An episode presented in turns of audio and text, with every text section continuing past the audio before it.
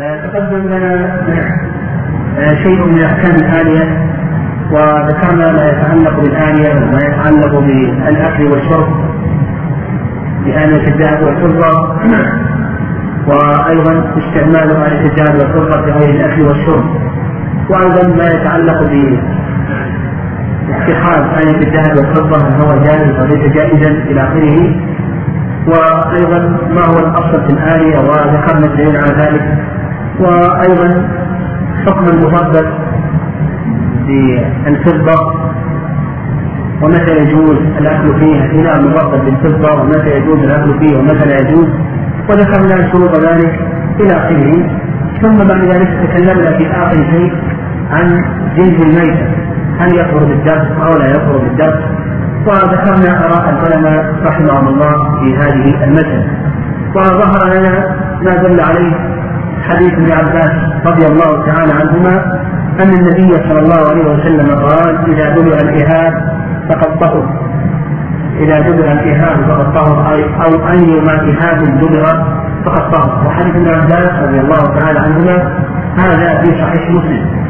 فهذا يدل على أن كل جند يذبح فإنه يكفر بالدم لكن يبقى معنا أن النبي صلى الله عليه وسلم نهى عن جلود السباع النبي عليه الصلاة والسلام كما في الحديث عن المليح ابن أسامة رضي الله تعالى عنه أن النبي عليه الصلاة والسلام نهى عن جلود السباع وهذا الحديث أخرجه من أحمد وأبو داود والترمذي والنسائي وابن جارود وغيرهم وإسناده صحيح تام. وأيضا حديث معاوية رضي الله تعالى عنه أن النبي صلى الله عليه وسلم نهى عن ركوب النمور النبي عليه الصلاة والسلام نهى عن جنود النمور أن تركب. فكونه يطهر جلد السبع بالدم هذا لا يدل على أن الإنسان له أن يستعمله. لكن لأن النبي عليه الصلاة والسلام نهى عن جلد النمور كما تقدم لا في حديث أبي المليك بن أسامة وأيضا في حديث معاوية رضي الله تعالى عنه أن النبي عليه الصلاة والسلام نهى عن جلود النمور أن تركب. وهذان الحديثان ثابتان. فلا يلزم من الطهارة جواز الاستعمال؟ لأن النبي عليه الصلاة والسلام نهى عنها. ثم قال المؤلف رحمه الله وكل ميتة نجسة إلا الآدمي وحيوان الماء الذي لا يعيش إلا فيه لقول رسول الله صلى الله عليه وسلم في البحر إلى آخره. هنا شرع المؤلف رحمه الله في ذكر أشياء من النجاسات. وسنذكر ضوابط لهذه النجاسات وما عداها فإنه يكون ظاهرا. لأن الأصل في الأشياء الطهارة كما تقدم في قول الله عز وجل هو الذي خلق لكم ما في الأرض جميعا. وأيضا قوله والأرض خلقها للأنام فعندنا ضوابط للأشياء النجسة بدأ المؤلف رحمه الله في ذكر شيء منها وسنكملها إن شاء الله. وما عدا ذلك يتبين لنا طهارته الضابط الأول الخمر. الضابط الأول الخمر. والخمر هو كل مسلم من أي شيء كان.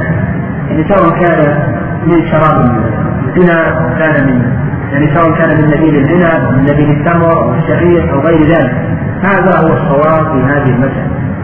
ودليل ذلك قول النبي صلى الله عليه وسلم كل مسكر خمر وكل خمر حرام. فحكم النبي صلى الله عليه وسلم على أن كل مسكر خمر فنقول الخمر تعريفه هو كل مسكر من أي شيء كان. ودليل ذلك قول النبي صلى الله عليه وسلم كل مسكر خمر وكل خمر حرام هذا الخمر اختلف فيه العلماء رحمهم الله هل هو طاهر أو نجس؟ على رأيين فالرأي الأول أن الخمر نجس وهذا قال به جمهور أهل العلم ومنهم الأئمة الأربعة. واستدلوا على ذلك بأدلة من أدلتهم من أدلتهم أن الله عز وجل قال يا أيها الذين آمنوا إنما الخمر والميسر والأنصاب والأزلام رجس. فقال الله عز وجل رجس. إنما الخمر والميسر والأنصاب والأزلام رجس. والرجس هو النجس. وكذلك أيضا استدلوا بان الله عز وجل قال في خمر أهل الجنة وسقاهم شرابا طهورا. سقاهم شرابا طهورا. فكون الله عز وجل يصف خمر الجنة بأنه طهور يدل على أن خمر أهل الدنيا أنه نجس. والرأي الثاني الرأي الثاني قالوا بأن الخمر طاهر أن الخمر طاهر. والدليل على ذلك أن الخمر كانت مباحة في أول الإسلام. ثم بعد ذلك حرمت لما حرمت لم يأمر النبي صلى الله عليه وسلم الصحابة رضي الله تعالى عنهم أن يغسلوا أوانيهم أو أن يغسلوا ثيابهم. لأن شارب الخمر سيصيب هذا الخمر شيئا من أوانيه وثيابه إلى آخره.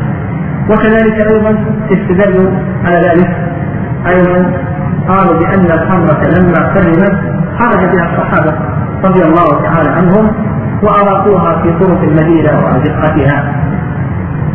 فلو كانت نجسة لم يفعلوا ذلك لأن الشارع نهى عن البول في الطرقات. كما سيأتينا إن شاء الله في هذا قضاء الحاجة. لأن النبي عليه الصلاة والسلام قال اتقوا اللاعنين قالوا ومن لاعنان يا رسول الله قال الذي يتخلى في طريق الناس أو ظلهم رواه مسلم. وكذلك أيضا استدلوا في قصة صاحب الراوي فإن رجلا جاء للنبي عليه الصلاة والسلام براوية خمر كما في الصحيح فأهداها للنبي عليه الصلاة والسلام. فأخبره النبي عليه الصلاة والسلام أن الخمر قد حرمت وفي هذا الحديث أن صاحب هذه الراوية شقها وأراقها بحضرة النبي صلى الله عليه وسلم. فلو كانت نجسة لما أراقها بحضرة في حضرة النبي عليه الصلاة والسلام. وهذا القول ذهب إليه جماعة من أهل العلم منهم الليث بن سعد والمزني وغيرهم من أهل العلم. وهذا القول هو الأقرب الأقرب في الخمر أنها ظاهرة وأنها ليست نجسة وأما بالنسبة لما استدل به الجمهور من قول الله عز وجل يا أيها الذين آمنوا إنما الخمر والميسر والانصاب والازلام رجس من عمل الشيطان. فإن المراد بالنجاسة هنا النجاسة المعنوية. النجاسة المعنوية. بدليل أن الله عز وجل قرأ الخمر بازلام من الميسر والأزلام إلى آخره. فيدل ذلك على أن هذه النجاسة نجاسة معنوية. وكذلك أيضا قول الله عز وجل وسقاهم في شراب أهل الجنة وسقاهم شراب طهورا هذا لا يدل لا يدل وإنما لا يدل على نفس خمر الدنيا. وإنما هذا وصف لخمر أهل الجنة. واحوال الآخرة لا تقاس باحوال الدنيا وكذلك أيضا أحوال الدنيا لا تقاس باحوال الآخرة. الضابط الثاني ما أشار إليه المؤلف رحمه الله بقوله كل ميتة نجسة الضابط الثاني يقول كل ميتة فهي نجسة والميتة هي كل ما مات حتى أنفه أو ذكي زكاة غير شرعية. فنقول الضابط الثاني من ضوابط النجسات كل ميتة نجسة. يستثنى من ذلك قال إلا الآدمي الآدمي ميتته طاهرة حتى ولو كان كافرا. ودليل ذلك حديث أبي هريرة رضي الله تعالى عنه أن النبي صلى الله عليه وسلم قال إن المؤمن وفي لفظ المسلم لا ينجس. وهذا الحديث في الصحيحين حديث أبي هريرة إن المؤمن لا ينجس. فهذا يدل على أن المؤمن طاهر حيا وميتا. وكذلك أيضا الكافر طاهر. والدليل على ذلك أن الله عز وجل أباح لنا أباح لنا طعام أهل الكتاب ونساءهم. ولا شك أن المسلم إذا تزوج بالنصرانية أو باليهودية سيخالط زوجته الله عز وجل يقول اليوم أحل لكم الطيبات وطعام الذين أوتوا الكتاب حل لكم وطعامكم حل لهم والمحصنات من المؤمنات والمحصنات من الذين أوتوا الكتاب من قبلكم فهذا يدل على طهارة الآدمي إذا كان كافرا. فنقول نستثني من الميتات ميتة الآدمي فإنها طاهرة. أيضا قال وحيوان الماء الذي لا يعيش إلا فيه. هذا الأمر الثاني. الأمر الثاني آه، حيوان البحر. حيوان البحر هذا ميتته طاهرة. والدليل على ذلك قول الله عز وجل أحل لكم صيد البحر وطعامه متاعا لكم وللسيارة أحل لكم صيد البحر وطعامه متاعا لكم وللسيارة قال ابن عباس رضي الله تعالى عنهما صيد البحر ما أكل حيا وطعامه ما أكل ميتا. وأيضا يدل ذلك ما استدل به المؤلف رحمه الله من قول النبي صلى الله عليه وسلم في حيوانات البحر الحل ميتته فهذا دليل على أن على أن حيوان البحر أن أن ميتته طاهرة ولا بأس بها. الثالث الثالث مما يستثنى من القابض ما لا نفس له سائله فكل ما لا نفس له سائله فهو طاهر. ويدخل في هذا أشياء كثيرة. مثل الذباب مثل البق مثل الباحوث يعني كل شيء إذا قتلته لا يخرج منه الدم فهذا طاهر. هذا طاهر. وسيأتينا أيضا أن ما خرج منه فهو طاهر أيضا. فعندك الذباب والبعوض والبق والعنكبوت والفرائش والعقرب وغير ذلك والخنفسة والجعل إلى آخره. كل هذه الأشياء طاهرة. في حال الحياة وفي حال الممات ويدل ذلك حديث أبي هريرة رضي الله تعالى عنه أن النبي صلى الله عليه وسلم قال إذا وقع الذباب في إناء أحدكم فليغمس. فأمر النبي عليه الصلاة والسلام بغمسه هذا مما يدل على طهارته. هذا الضابط الثاني الضابط الثالث الضابط الثالث. نقول ما خرج من محرم الأكل فهو نجس الضابط الثالث يقول ما خرج من محرم الأكل فهو نجس. لكن نستثني من ذلك أشياء. نستثني من ذلك أشياء. فنستثني بالنسبة للآدمي. نستثني لعابه. ريق الآدمي هذا طاهر مخاط الآدمي هذا أيضا طاهر لبن الآدمي هذا طاهر مني الآدمي طاهر رطوبة فرج المرأة. هذه أيضا طاهرة. آه عرق الآدمي. هذا أيضا هذا أيضا طاهر. آه الدم هذا سيأتي الكلام عليه إن شاء الله. آه أيضا الأمر السادس مما يستثنى آه ما خرج مما ليس له سائلا ما خرج مما ليس له سائلا فنقول بان هذا طاهر فالذي يخرج من الذباب إلى آخره أو العنكبوت أو الجعل إلى آخره نقول بأن هذا طاهر.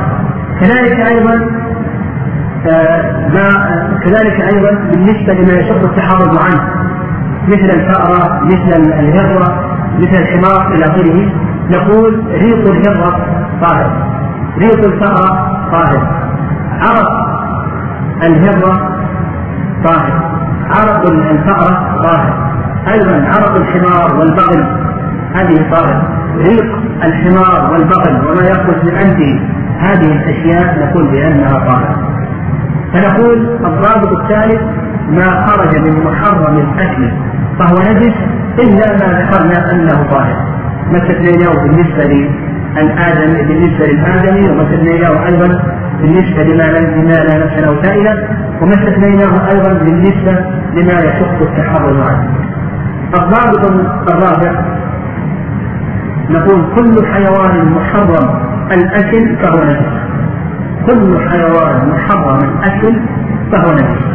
يستثنى من ذلك الآدمي وتقدم في ذلك ونستثني أيضا ما لا نفس له سائلة أيضا طاهر. وتقدم في ذلك ونستثني أيضا ما يشق التحرز عنه أيضا هذا طاهر. ويدخل في هذا الأشياء التي تكثر الخطوات على بني آدم فهذه نقول بأنها طاهرة. فالهرة طاهرة والفأرة طاهرة والحمار طاهر والبغل طاهر. وبينا معنى طهارة هذه الأشياء يعني أن عرقها طاهر كما تقدم. عرقها طاهر أن ريقها طاهر أن آه، ما يخرج من أنفها طاهر. أما بالنسبة لما يخرج منها من البول إلى آخره فهذا نجس. كما سيأتي إن شاء الله أو كما سبق ما خرج من محرم الأكل. الضابط الخامس الضابط الخامس كل ها؟ الرابع الخامس. الضابط الخامس يقول كل جزء انفصل من حيوان طاهر حال الحياة فهو نجس. يقول كل جزء انفصل من حيوان طاهر في حال الحياة فهو نجس ونستثني من ذلك أشياء الحيوان أولا ما هو الحيوان الطاهر في حال الحياة؟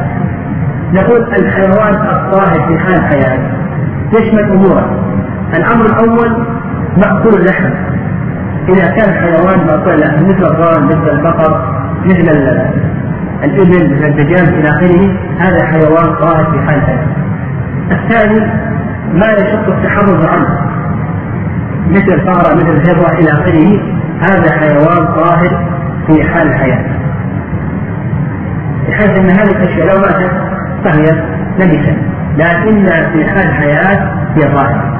فالحيوان الطاهر في حال الحياة يشمل هذه يشمل هذين الأمرين. فالأجزاء التي تنفصل من هذه الأشياء نقول بأنها نجسة.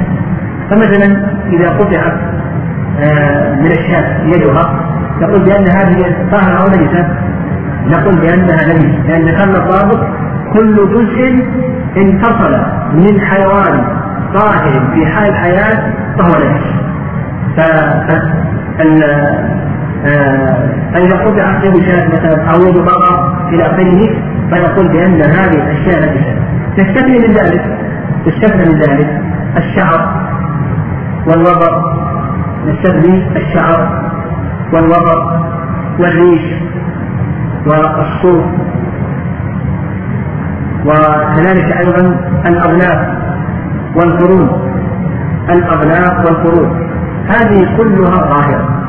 يعني إذا أخذنا الشعر من المعز أو الصوف من الظأن أو الأغلاف أو القرون ونحو ذلك من هذه الحيوانات في حال الحياة فنقول بأنها طاهرة الضابط الأخير الدم الضابط الأخير الدم. والدم هذا تحته أقسام. الدم هذا تحته أقسام.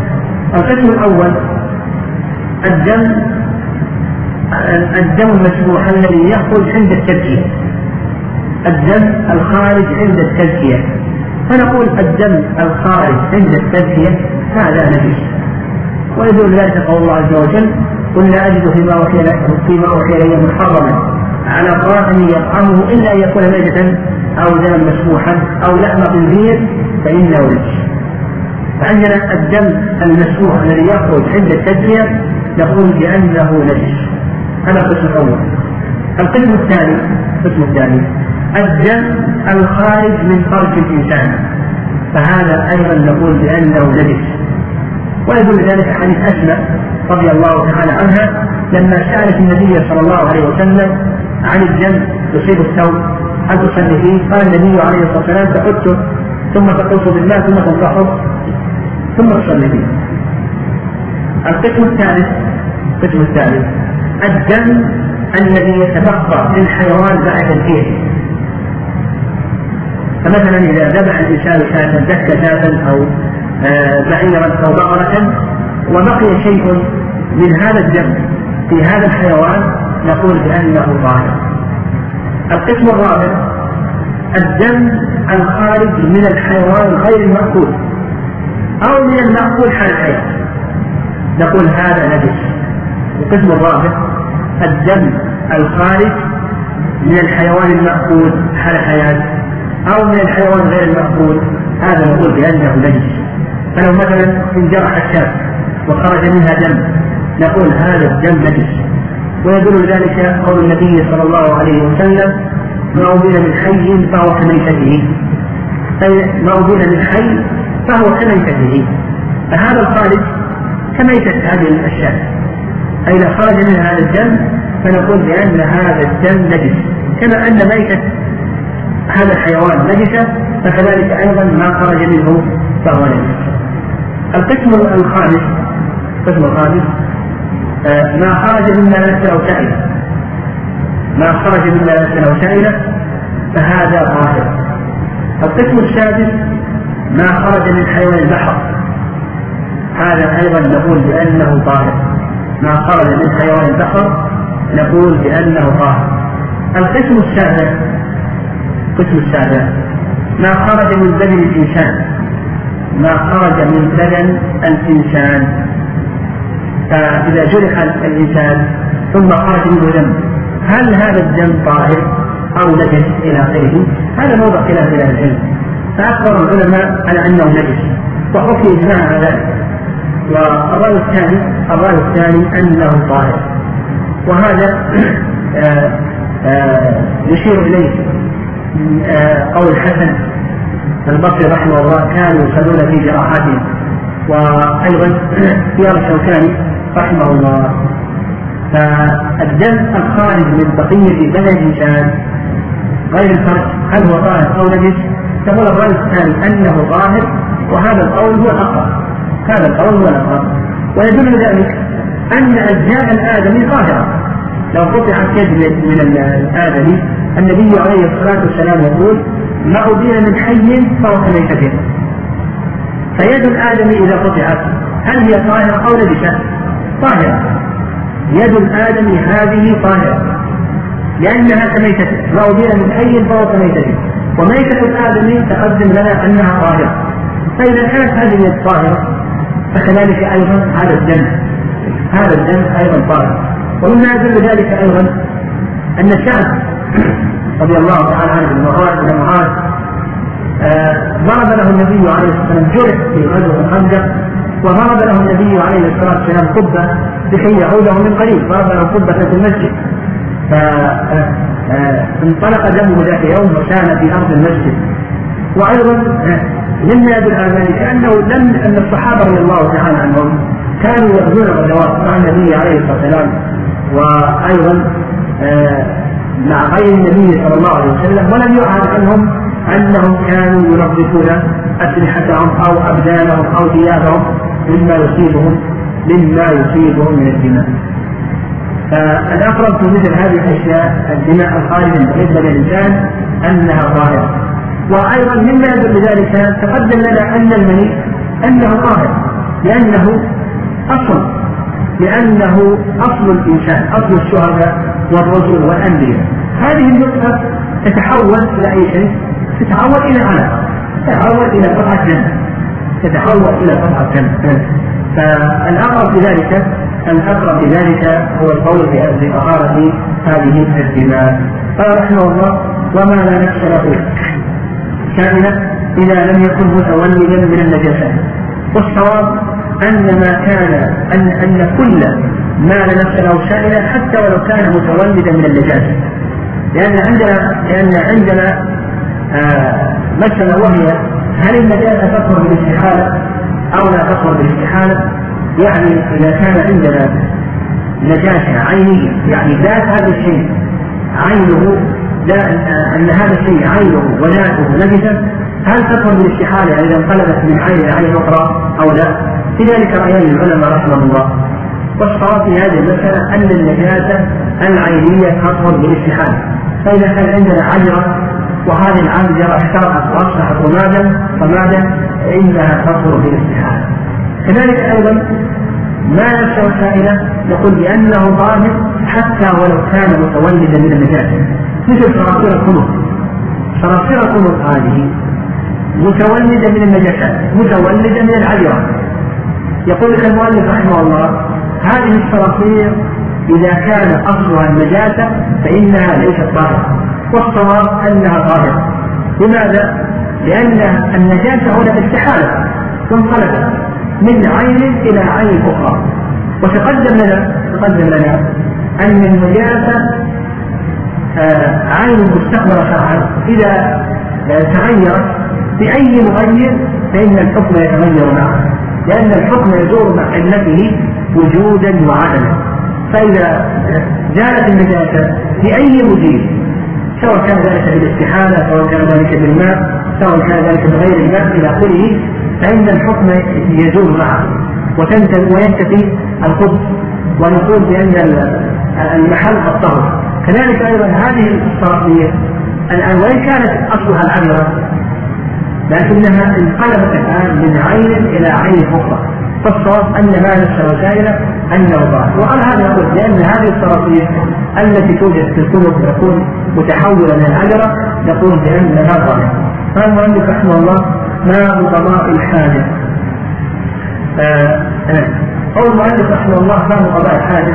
المراد بذلك الأحكام المتعلقة بقضاء الحاجة من البول أو الغائط وكان المؤلف رحمه الله كان المؤلف رحمه الله عن آه ما يتعلق بإخراج البول أو الغائط بقوله باب قضاء الحاجة وبعض العلماء يعبر بقوله باب الاستنجاء والاستجمار وبعضهم يعبر فيقول باب الاستنجاء وآداب التخلي.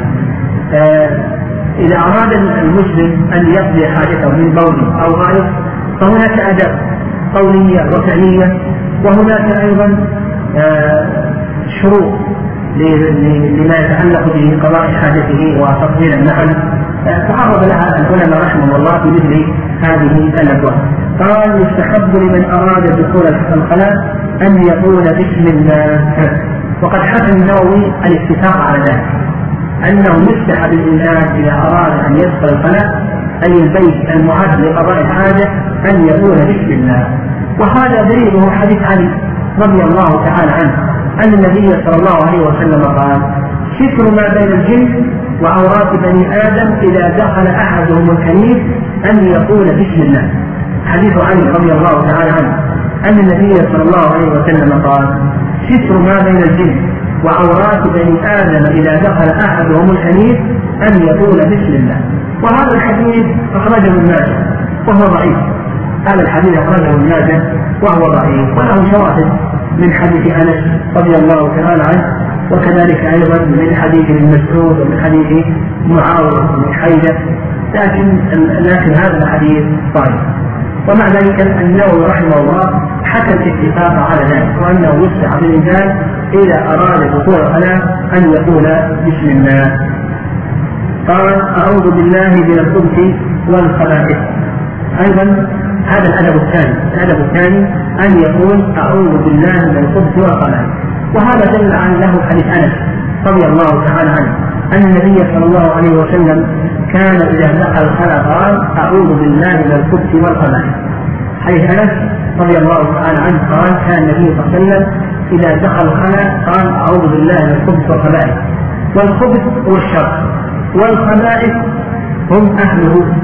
فكأن الإنسان استعاذ من الشر وأهله.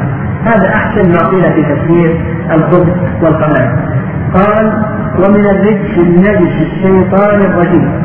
يعني تقول اللهم إني أعوذ من والقبائل آه، آه، ومن الرجس النجس الشيطان الرجيم.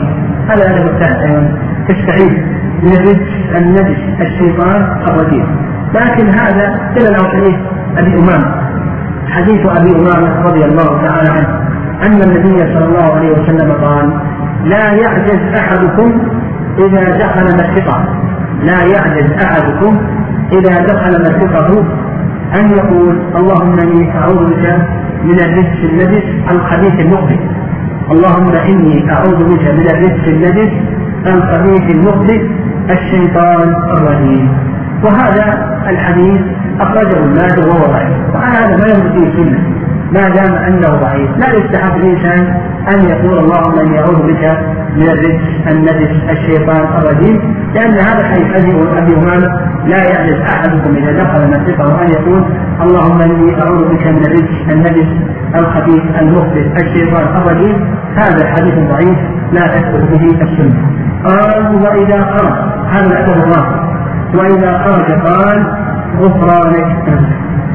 وهذا يدل على حديث عائشة رضي الله تعالى عنها قالت كان رسول الله صلى الله عليه وسلم إذا خرج من الخلاء قال غفرانك وهذا الحديث رواه أبو داود والترمذي وإسناده صحيح. وعلى هذا يستحق للإنسان إذا خرج من الخلاء أن يقول أن يقول غفرانك وما مناسبة قول غفرانك عند الخروج من الخلاء. قال بعض العلماء المناسبة في قول غفرانك أنه حبس هذه الفترة عن ذكر الله عز وجل فيستغفر الله عز وجل. لما انحبس هذه الفترة عن ذكر الله عز وجل فإنه يطلب الله عز وجل أن يغفر له. وقال ابن القيم رحمه الله المناسبة أن هذا من باب تذكر الشيء بالشيء وأن الإنسان لما لما تخفف من أذية الجسم تذكر أذية الجسم فسأل الله عز وجل أن يخفف عنه أذية الإثم كما حصل له التخفف من أذية الجسم وهذا القول هو لما ذهب إليه ابن القيم رحمه الله وأن هذا الشيء من باب أن قول مناسبة قول الصالح أنه من باب تذكر الشيء بالشيء. قال الحمد لله الذي أخرج الذي أذهب عني الأثر وعافاه الأذى وعافاه هذا الأدب الخاص له الخامس أيضا يقول الحمد لله الذي أذهب عني الأذى وعافاني وهذا دليله حديث أنس أن النبي صلى الله عليه وسلم كان يقول ذلك. إذا خرج من الخلاء يقول الحمد لله الذي أذهب عني الأذى وعافاني وهذا الحديث أخرجه ابن ماجه وهو ضعيف لا يثبت ضعيف لا يثبت وعلى هذا لا تثبت به هذه السنة. قال ويقدم رجله اليسرى في الدخول واليمنى في الخروج. هذا الأدب السادس.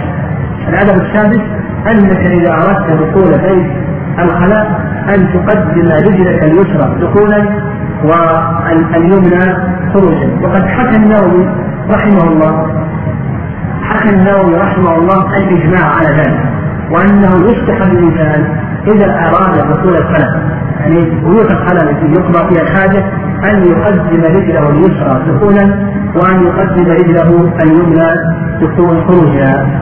وعندنا هنا قاعدة هنا قاعدة نقول السنة دلت السنة دلت على أن ما كان من قبيل الإكرام فإنه تقدم فيه اليمنى سواء كانت يدا أو رجلا وما كان من قبيل الإهانة فإنه تقدم فيه اليسرى.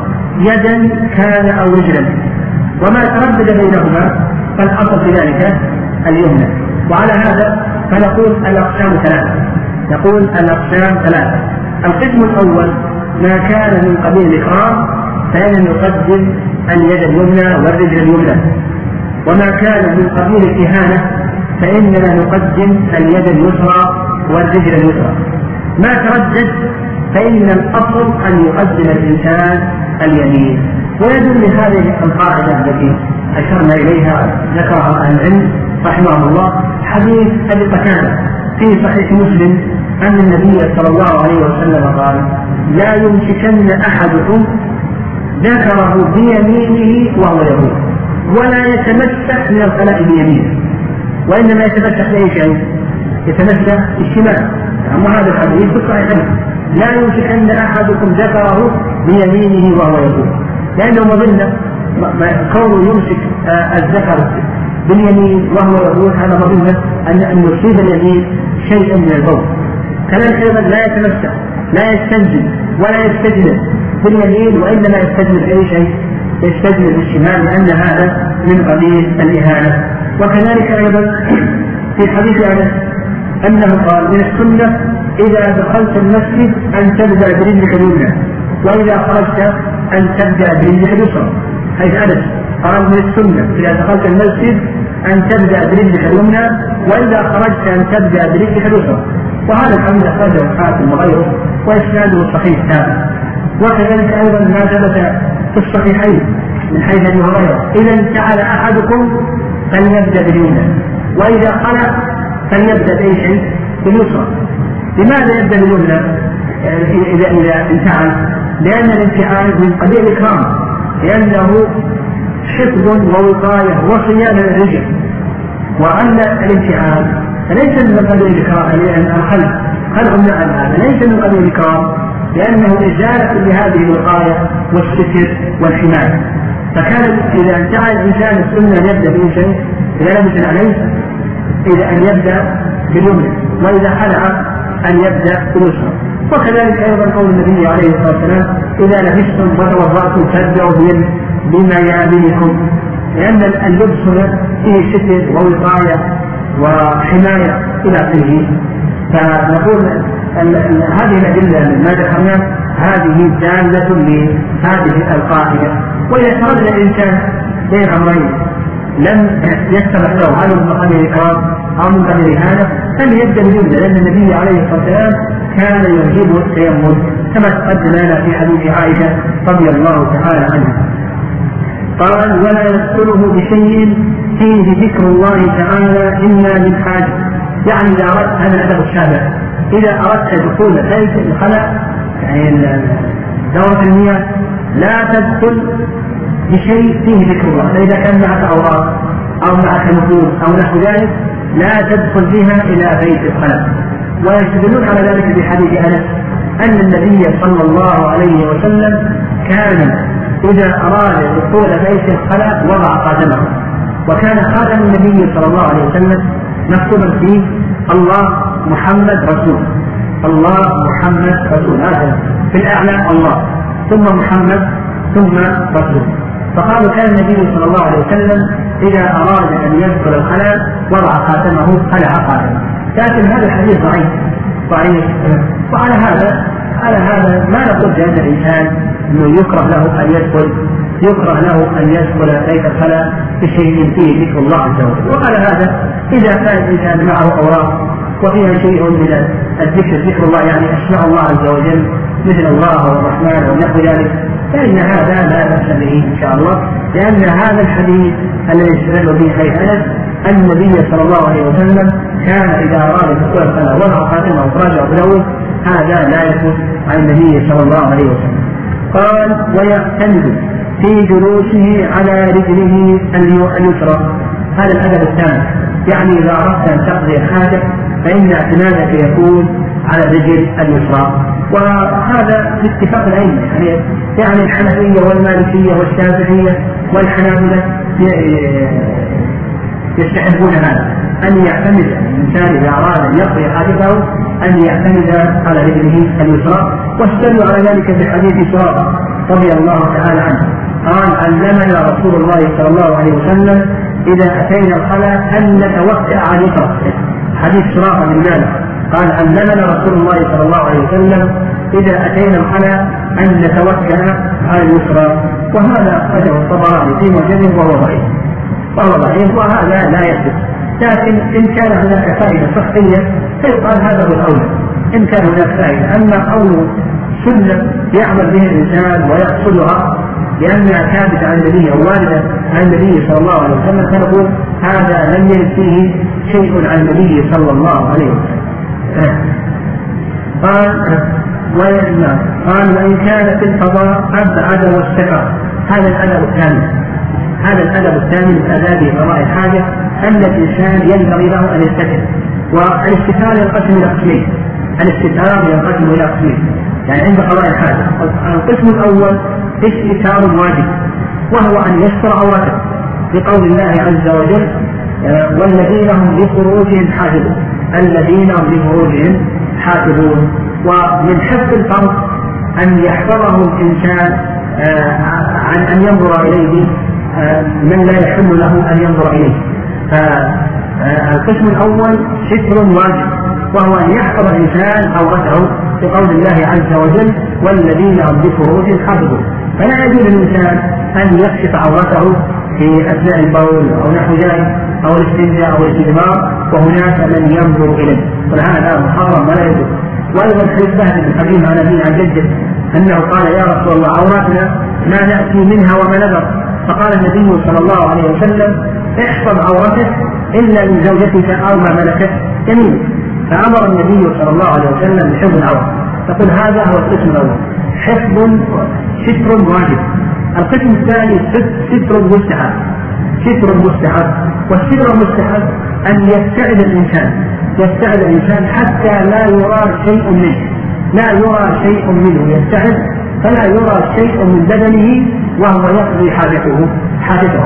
وهذا هو هدي النبي صلى الله عليه وسلم كما في حديث المغيرة في صحيح مسلم أن النبي عليه الصلاة والسلام لما أراد أن يقضي حاجته قال المغيرة فأبعد حتى توارى عني أبعد حتى توارى عني فنقول هذا شكر مستعان بحيث أن الإنسان يختفي يختفي بدنه عن الناس بحيث لا يرى منه شيء. قال ويرتاد لموله موضعا إخوة. يعني لينا يعني يبحث عن مكان موضع لين هذا هو الهدف الثالث هذا الهدف الثالث. فلا يبول في أماكن آه، قاسية أو كالحجارة والسطور ونحو ذلك لأن هذا آه، ذريعة إلى أن يصيبه شيء من البول. ويدل لهذا الأدب سائر الأدلة في التنزه من البول. كما في حديث ابن عباس رضي الله تعالى عنهما أن النبي صلى الله عليه وسلم مر بقبرين فقال إنهما لا يعذبان ولا يعذبان في كبير أما أحدهما كان يستبدل منه أما أحدهما فكان لا يستبدل منه. وأيضا قول النبي صلى الله عليه وسلم تنزه من البول. تنزهوا من البول. فإن عامة على القبر منه. فكونه يهتم ببوله موضع ذكر هذا وهو الحدث التاسع. قال ولا يبول في ثقب ولا يبول في ثقب ولا شق أيضا هذا الأدب العاشر. الأدب العاشر ان الإنسان ما يعمد إلى ثقب سواء كان في الأرض أو كان في الحائط فيبول فيه. والدليل على ذلك حديث ابن عباس رضي الله تعالى عنهما أن النبي صلى الله عليه وسلم نهى أن يبال في الجحر حديث ابن عباس رضي الله تعالى عنهما أن النبي صلى الله عليه وسلم نهى أن يبال في الجحر وهذا الحديث أخرجه أبو داود والنسائي والبيهقي وإسناده حسن إسناده حسن. ومما يدل ذلك أيضا مما يدل ذلك أن هذه الجحور وهذه الثقوب قد تكون مسائل لشيء من الهواء والحشرات فتخرج عليه هذه الأشياء فيؤدي ذلك إلى تطاير شيء من النجاسة على بدنه أو ديانه. فيستدل بذلك أيضا بما تقدم من الأدلة الدالة على الإنسان يتنزه من البول فمثل هذه الأشياء قد يؤدي ذلك قد إذا بال في هذا الشق أو الجحر إلى آخره قد يؤدي ذلك إلى تطاير شيء من النجاسة على بدنه بسبب خروج هذه الأشياء. قال ولا طريق ولا ظل نافع ولا تحت ولا تحت شجرة مثمرة هذا هو الأدب الأدب العاشر أو الحادي عشر. أن الإنسان لا لا يدور في طريق ولا يدور أيضا في ظل نافع وكذلك أيضا ما يتعلق بمنتزهات الناس وحدائقهم والأماكن أيضا التي يتشمسون فيها ويجلسون فيها فضل الكتاب أو الأماكن التي يبيعون فيها إلى آخره. فالقاعدة في ذلك أن الإنسان لا يبول في مكان يحتاج إليه الناس هذا القاعدة. والدليل على ذلك قول الله عز وجل والذين يؤذون المؤمن والمؤمنات بغير ما اكتسبوا فقد احتملوا بهتانا واثما مبينا ففي هذا كون الإنسان يبول في الطريق أو ظل الناس أو تحت الشجار الاشجار التي عليها ثمار هذا فيه أذية للمؤمنين. والله عز وجل يقول والذين يؤذون المؤمنين والمؤمنات بغير ما اكتسبوا فقد احتملوا بهتانا وإثما مبينا. وأيضا ما تقدم لنا في صحيح مسلم من حديث أبي هريرة أن النبي صلى الله عليه وسلم قال اتقوا العينين قالوا ومن الاعلان يا رسول الله؟ قال الذي يتخلى في طريق الناس أو ظلهم قال ولا يس... أن الإنسان في أثناء قضاء الحاجة لا يستقبل الشمس بفرجه ولا يستقبل أيضا القمر بفرجه وهذا عليه جمهور العلم يعني قالوا يكره يكره أن تستقبل الشمس وأن تقضي الحاجة أو تستقبل القمر وانت تقضي الحاجة. وذهب بعض العلماء من المالكية وبعض العلماء من الشافعية والحنابلة. وأيضا ذهب اليه الشوكاني أن هذا لا يكره كون الإنسان يستقبل الشمس أو يستقبل القمر أن هذا لا يكره الجمهور قالوا يكره لماذا؟ قالوا بما فيه من نور الله. بما فيه من نور الله. وأيضا عللوا بعلة أخرى. قالوا بأن الشمس والقمر معهما الملائكة. معهما الملائكة فيقرا ذلك لكن عندنا حديث أبي أيوب رضي الله تعالى عنه أن النبي صلى الله عليه وسلم قال إذا أتيتم القائد فلا تستقبلوا القبلة ببول ولا غائب ولكن شرقوا أو غربوا. شرقوا أو غربوا. وإذا استقبل الإنسان المشرق فإنه سيستقبل ماذا؟ الشمس. سيستقبل الشمس. الشمس تشرق من المشرق. إلى آخره. والنبي عليه الصلاة والسلام قال شرقوا أو غربوا. ولو قلنا بهذه العلة التي ذكر العلماء رحمه الله لماذا يؤمن بدون الله. أيضا نقول يلزم من ذلك أيضا أن الإنسان ما يستقبل الكواكب. أيضا الكواكب فيها من نور الله المخلوق إلى آخره. فالصواب ذلك إنه لا يخلق قال ولا يستقبل القبلة. أيضا يقول المؤلف هذا الأدب الثاني عشر. الادب الثاني عشر لا تستقبل القبله ولا تستكبرها أثناء قضاء الحاجة أثناء البول أو أثناء الغائط وهذه المسألة كثر فيها كلام أهل العلم رحمه الله لكن نلخص أهم الأقوال في هذه المسألة. يعني استقبال قبلة حال البول وحال الغائط فالمشهور من مذهب أبي حنيفة واختاره شيخ الإسلام تيمية رحمه الله وابن وابن القيم أن استقبال قبلة حال قضاء الحاجة. أو أو استدبارها محرم ولا يجوز أي لا يجوز للإنسان أن يستقبل ولا أن يستدبر حال قضاء الحاجة سواء كان ذلك في الصحراء أو كان ذلك في البنيان. لا فرق. لا فرق بين الصحراء والبنيان.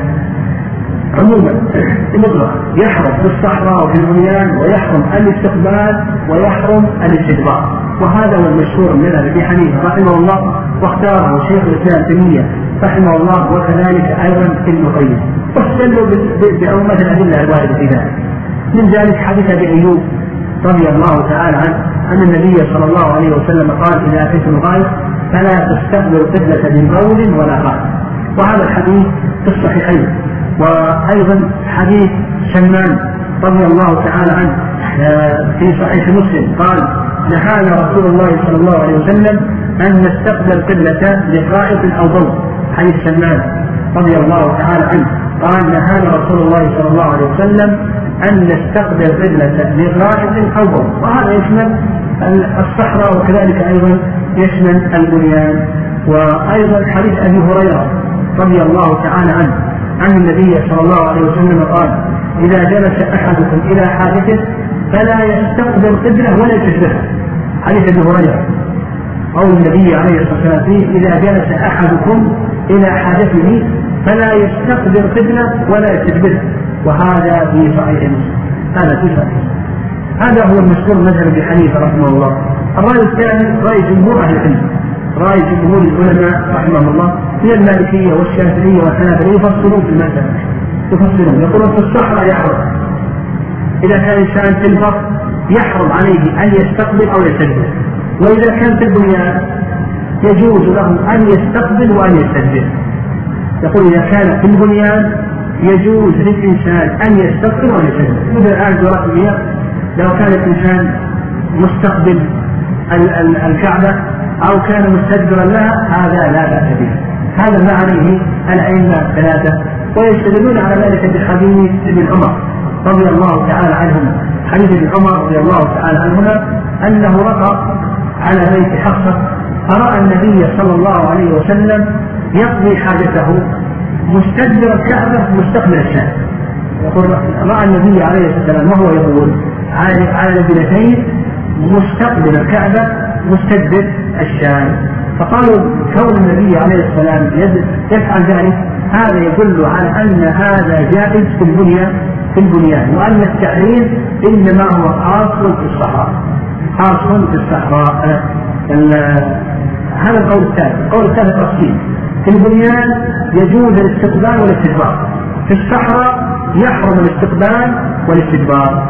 الرأي الثالث يقابل الرأي الأول وأن هذا جائز. أن يجوز أن تستقبل ويجوز أيضا أن تستدبر في البنيان وفي الصحراء لكن مع الكراهة.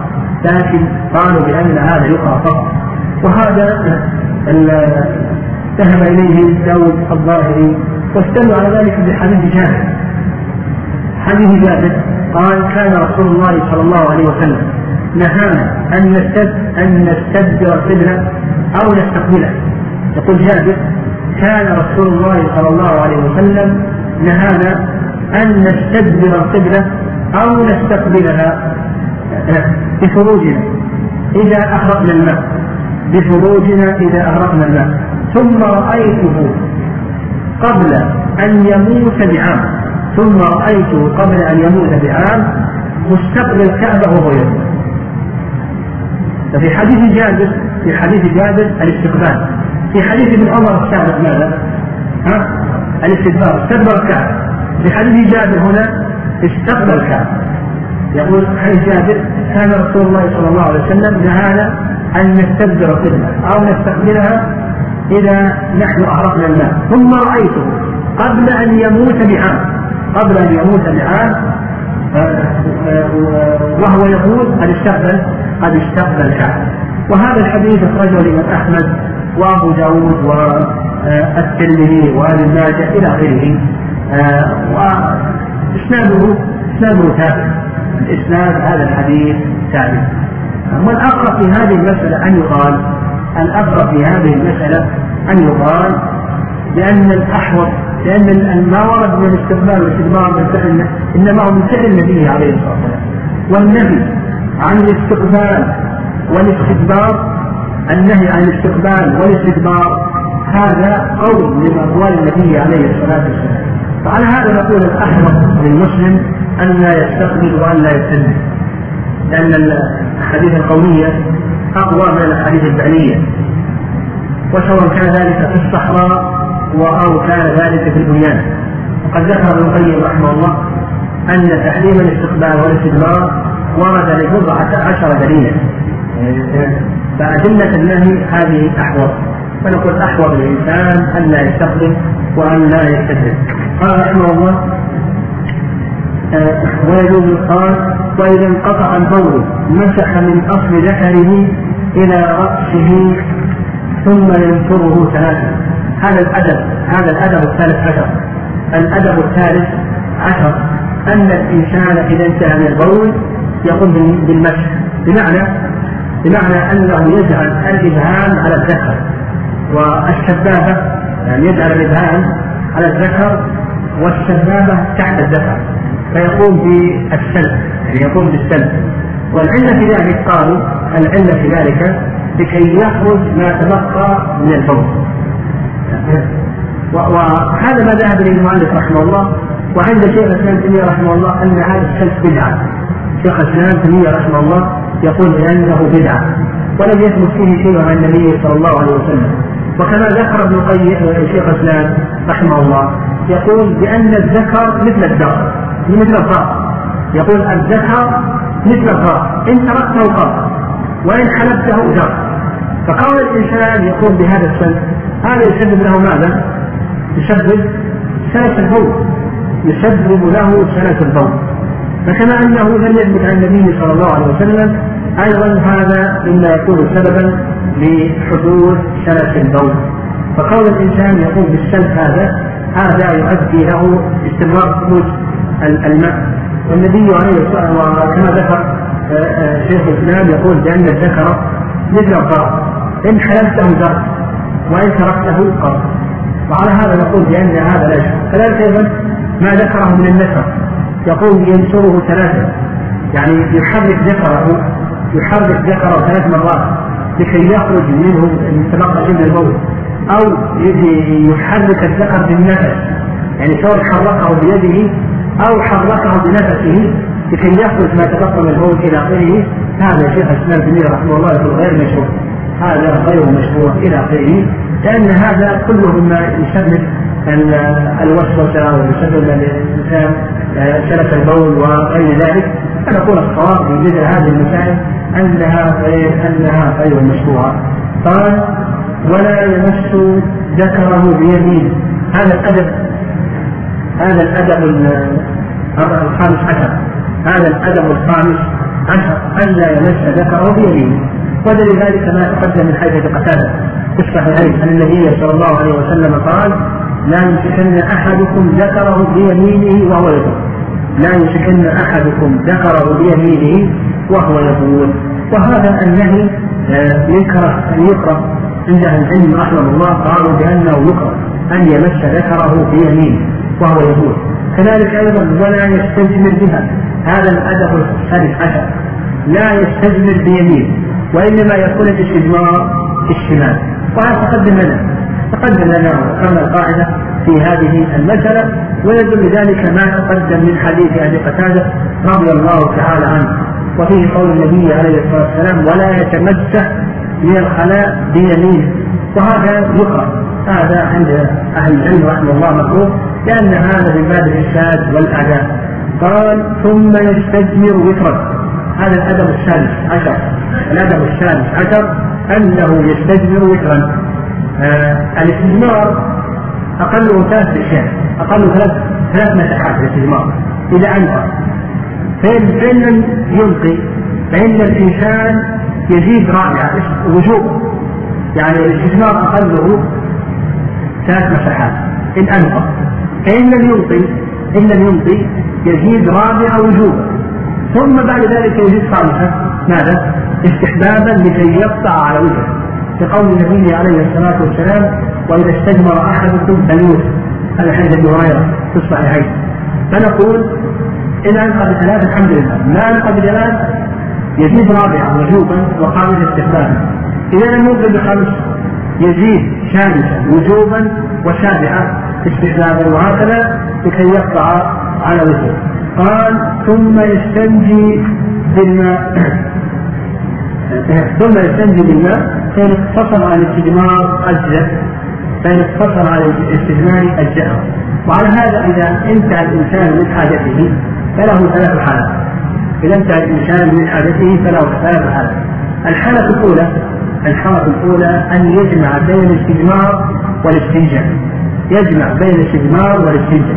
يعني يستجمر بالحجارة أو بالمناديل أولا ثم بعد ذلك ثم بعد ذلك يستنجي. وقد ورد عن عائشة أنها قالت مرنا أزواجكن أن يتبعوا الحجارة الماء من أثر الغائط.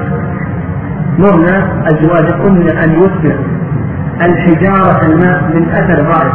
فإن رسول الله صلى الله عليه وسلم كان يفعل كان يفعل وهذا أخرجه أبو داود وإسناده صحيح. أخرجه أبو داود الترمذي إسناده صحيح. آه. وأيضا هذا أبلغ في النظافة هذا أبلغ في النظافة كل الإنسان يجمع بين الاستجمار والاستنجاء هذا أبلغ. الحالة الثانية أن الحالة الثانية أن يقتصر على الاستنجاء. أن يقتصر على الاستنجاء. فهذا أيضا لا بأس به وهي أقل من المرأة التي سبقتها. ويدل ذلك حيث أن النبي عليه الصلاة والسلام كان يذهب إلى الخلاء قال فأحمل أنا وغلام نحوي في إدارة من ماء وعلم فيستنجي بالماء. في الصحيحين حديث أنس أن النبي عليه الصلاة والسلام كان يذهب إلى الخلاء قال فأحمل أنا وغلام نحوي إداوة من ماء وعنزة فيستنجي بالماء. المرتبة الثالثة المرتبة الثالثة أن يقتصر على الاستجمار يقتصر على الاستجمار وهذا أيضا لا بأس به. هذا لا بأس به ويدل ذلك حديث المسعود أن النبي صلى الله عليه وسلم أن النبي عليه الصلاة والسلام ذهب إلى إلى إلى الخلاء فأتاه ابن مسعود بحجرين وروثة بحجرين وروثة فأخذ النبي صلى الله عليه وسلم الحجرين وألقى وألقى الروث وقال هذا ركس هذا ركس هذا في صحيح البخاري. قال فإنما يجزي الاستجمار إذا لم يتعدى الخارج موضع الحاجة. يعني الاستجمار هذا اشترط له الاستنجاء بالماء أمره ظاهر. يعني أن يعود المحل كما كان. يعني أن يعود المحل يعني يتنظف المحل من اثر النجاسة ويعود كما كان. أما بالنسبة للاستجمار بالخرق أو الاستجمار بال يعني الاستجمار بالخرق أو الاستجمار بالمناديل أو بالتراب أو بالحجاره ونحو ذلك فهذا له شروط. الشرط الأول قال المؤلف إذ أن إن, إن إذا لم يتعدى الخارج موضع الحاجة. هذا الشرط الأول. الشرط الأول ألا يتعدى الخارج موضع الحاجة. يعني موضع الحاجة عادة يعني ما ما هو العادة الذي ينتشر إليه البول إذا خرج من الذكر ينتشر يعني يكون عند الثقب وما حول الثقب ما هو موضع ما هو المكان الذي ينتشر إليه؟ إذا خرج الإنسان غائب إلى فيه عادة فإن تعدى الغائط انتشر الغائط تعدى الموضع الذي في العادة يصل إليه. مثلا إذا شيء من الصحفتين أيضا بالنسبة للبول تعدى إلى شيء من الحجره يقول يقول المؤلف رحمه الله لا يجزئ فيه إلا الماء، إذا تعدى موضع الحاجة لا يجزئ فيه إلا الماء، وما يستاهل شيخ الاسلام ابن رحمه الله، الاسلام ابن رحمه الله أنه يجزئ النظر، أن الاستثمار يجزي حتى ولو تعدى الخارج موضع الحاجة، لأن الاستثمار رخص فيه الشارع، الاستثمار فإذا الشارع رخص فيه فاذا كان في اصله رخص فيه فلا يشدد.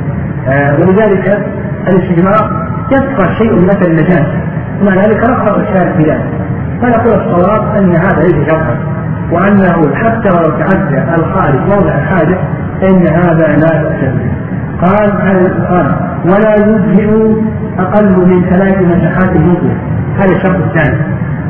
لا بد من ثلاث مساحات ويدل ذلك حديث سلمان رضي الله تعالى عنه. وفيه وألا نستنجي بأقل من ثلاثة أحجار. فلا بد من ثلاثة أحجار. وأيضا ما تقدم من حديث المسؤول أن النبي صلى الله عليه وسلم.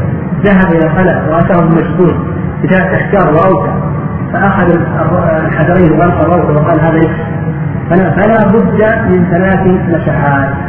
قال هذا الشرط الثاني. قال قال ويجوز الاستجمار بكل طاهر هذا الشرط الثالث. وقوله ممكن يعني هذا الشرط الثالث يعني ان أن ان أن يكون ما يستجمر به ممكنا ما يستجمر به لا بد أن يكون ممكنا فان كان لا يمكن فهذا لا يجوز الاستجمار به مثل لو استجمر الإنسان بزجاج الزجاج ما يمكن. أو استجمر بحجاره المنسى مثل الرخام ونحو ذلك. هذه الأشياء لا تمكن. فلا يجزئ الاستجمار بها قال ويجوز الاستجمار بكل طاهر هذا الشرط الرابع. الشرط الرابع أن يكون طاهرا أن يكون ما يستجمر به طاهرا وعلى هذا إذا كان نجسا فإنه لا يصح الاستجمار به. ويدل ذلك ما تقدم من حديث المسعود رضي الله تعالى عنهما أن النبي صلى الله عليه وسلم أتاه ابن مسعود بحجرين وروضة فأخذ ابن مسعود رضي الله تعالى عنه الحجرين وألقى الروضة وقال هذا نكس يعني هذا نكس قال ويكون منتيا إلا الروث والعظام وما لا هذا الشرط الخامس. الشرط الخامس آه، الا يكون روثا ولا عظاما. فلا يجزئ الاستجمار بالروث والعظام. والعلة في ذلك الله وجل على ذلك آه، جاء ذلك الأدلة على ذلك كثيرة.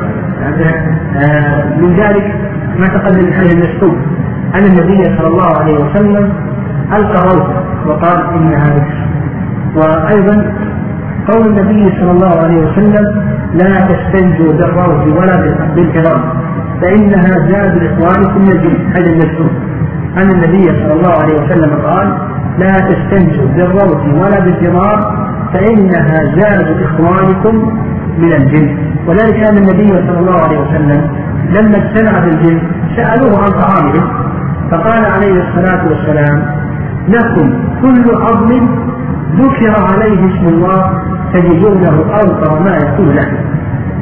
وكل بعض على كل بهائمكم.